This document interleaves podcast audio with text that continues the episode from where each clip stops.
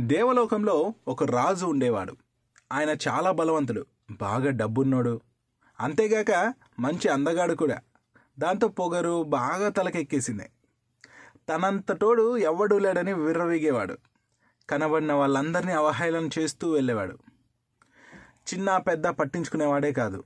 ఒకరోజు ఒక ముని దేవలోకానికి వచ్చాడు ఆయన కొంచెం పొట్టి కానీ వేద వేదాలు చదివినాడు. అటువంటి ముని వచ్చేసరికి అందరూ గౌరవించేవాళ్ళు. కానీ ఈ రాజు కొంచెం కూడా లెక్క చేయకుండా భూమికి మూడు అడుగులు లేవు. కానీ వేద వేదాలు చదివినావా?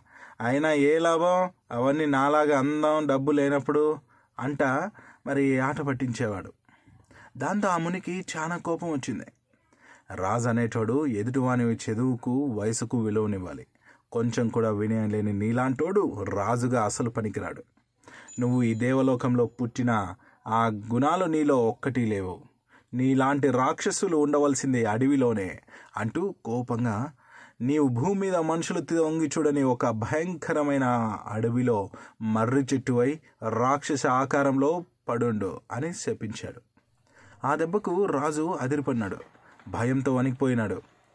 ముని కాళ్ళ మీద పడి సామి పిల్లలు తప్పు చేసినప్పుడు తిట్టో కొట్టో బుజ్జుగించో దారికి తేవాలి కానీ మరి ఇంత శిక్షణ మీరే ఎలాగైనా నన్ను కాపాడాలి అనేసి కళ్ళనీళ్ళతో అడిగాడు మంచి వాళ్ళ కోపం తామరాకు మీద నీటి బొట్టు మాదిరి ఎక్కువసేపు నిలబడదు కదా. దాంతో ఆ ముని బాగా ఆలోచించి ఒకసారి శాపం ఇచ్చాక వెనక్కు తీసుకోలేం.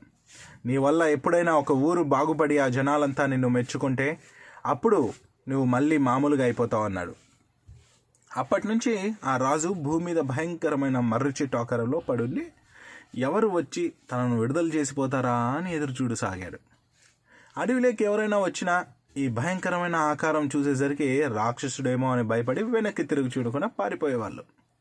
ఆ మర్రి చెట్టు ఎంత పిలిచినా ఎవ్వరూ దగ్గరికి వచ్చేటోళ్ళు కాదు.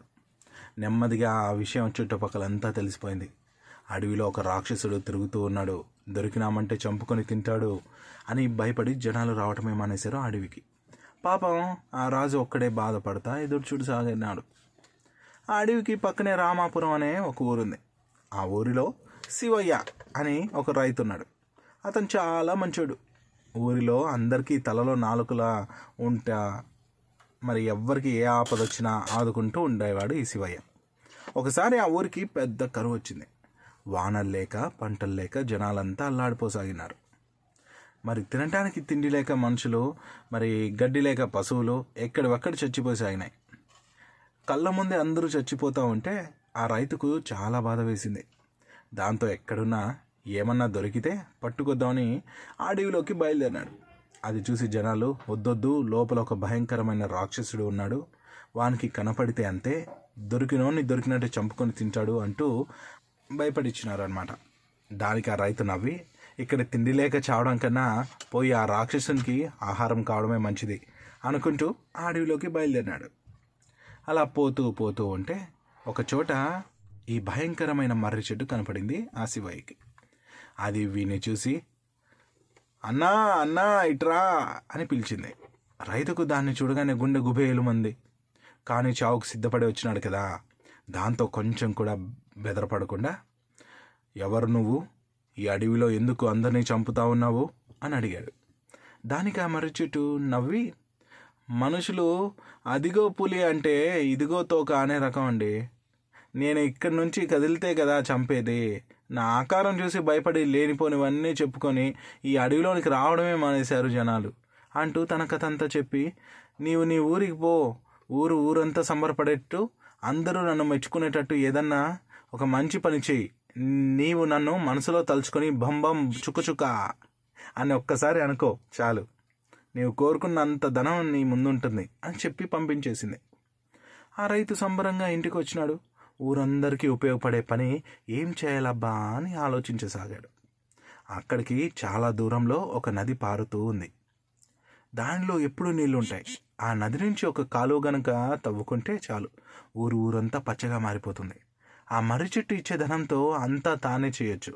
కానీ దానివల్ల జనాలకు పని విలువ తెలియదు అందుకని శివయ్య ఊరందరినీ ఒకచోట జమ చేసి మన కరువు తీరాలంటే తరతరాలు హాయిగా కాలు మీద కాలేసుకుని కలకాలం బతకాలంటే ఒక్కటే దారి. దూరంగా పారుతూ ఉన్న ఆ నది నీళ్ళను మన ఊరి వైపుకు మళ్ళించడమే. అడవిలో అనుకోకుండా నాకు ఒక పెద్ద నిధి దొరికింది. కానీ అదొక్కటే ఇంత పెద్ద పనికి సరిపోదు. ఇంటికి ఒకరు చొప్పున వచ్చి ఉచితంగా పనిచేయాలి. ఏం సరేనా? అన్నాడు. జనాలంతా కాసేపు తమలో తాము మరి బాగా ఆలోచించుకొని అన్నా మన ఊరి బాగు కోసం మనం పని చేయడంలో తప్పేముంది? చేయి చెయ్యి కలిపితే కొండలైనా పిండి కొట్టవచ్చు. ఇంటికి ఒకరేంది? ఊరు ఊరంతా దీనికి సిద్ధం. మాకు పని అయ్యేంత వరకు పంచభక్ష ప్రమాణాలు పెట్టకపోయినా కడుపు నిండా తిండి పెట్టు చాలు అన్నారు ఊరంతా. దాంతో ఆ రైతు సరే అన్నాడు. తర్వాత రోజు నుంచి ఆ ఊరు ఊరంతా పనిలోకి దిగారు. ఆడతా పాడతా అలసిపోకుండా పని చేయసాగారు డబ్బు అయిపోయినప్పుడల్లా ఆ రైతు బంబం చుక్చుక అంట కావలసినంత తెచ్చుకోసాగినారు అలా ఏడాది కాలం అనుకున్నది కేవలం ఆరు నెలల్లోనే కాలువ తవ్వడం అయిపోయింది. దాంతో నీళ్ళు వాళ్ళ పంట పొలాల్లో గలగలా పారినాయి. ఎండిపోయిన భూములన్నీ మళ్ళీ పచ్చగా కలకల్లాడినాయి. జనాలంతా ఆనందంగా సంబరాలు చేసుకుంటా ఆ రైతును పైకెత్తుకున్నారు. అప్పుడు ఆ రైతు నవ్వి ఇందులో నా గొప్పతనం ఏమీ లేదు. అంత అడవిలోనున్న రాక్షసుని చలవే. మీరందరూ భయపడుతున్నట్టు అతను రాక్షసుడు కాదు. ఒక దేవతల రాజు. అంటూ జరిగిందంతా చెప్పాడు. దాంతో ఊరి జనాలంతా అడవిలోకి పోయి ఆ మర్రి చెట్టుకు మొక్కి రాజా నీ వల్లనే ఈరోజు ఊరు ఊరంతా మూడు పూటల అన్నం తింటూ ఉంది. నువ్వు చేసిన మేలు ఎప్పటికీ మరువం అన్నారు సంతోషంగా. ఆ మాటలు వాళ్ళ నోళ్ళ నుంచి వచ్చిన మరుక్షణం ఆ మర్రి చెట్టు అక్కడి నుంచి మాయమై దేవతల రాజుగా మారిపోయింది. ఆ దేవతల రాజు రైతును పిలిచి నీ వల్లే మరలా నాకు ఈ రూపం తిరిగి వచ్చింది. నీకు ఎప్పుడు ఎటువంటి ఆపద వచ్చినా సరే బంబం చుకుచుక అంట నన్ను తలుచుకో. కళ్ళు మూసి తెరిచేలోగా నేను నీ కళ్ళ ముందు ఉంటాను అని చెప్పి రైతుకు ఊరి వాళ్ళంతా రకరకాల కానుకలు ఇచ్చి అక్కడి నుంచి మాయమైపోయినాడు. సో ఇదనమాట బంబం చుక్కుచుక్క చాలా బాగా ఎంజాయ్ చేశారని అనుకుంటున్నాను. సో మరి ఇలాంటి ఎన్నో కథల కోసం ఈ పాడ్కాస్ట్ని సబ్స్క్రైబ్ చేయండి ఫాలో అవ్వండి. మీ ఫ్రెండ్స్కి రిలేటివ్స్కి పిల్లలకి షేర్ చేస్తూ ఉండండి. Thank you very much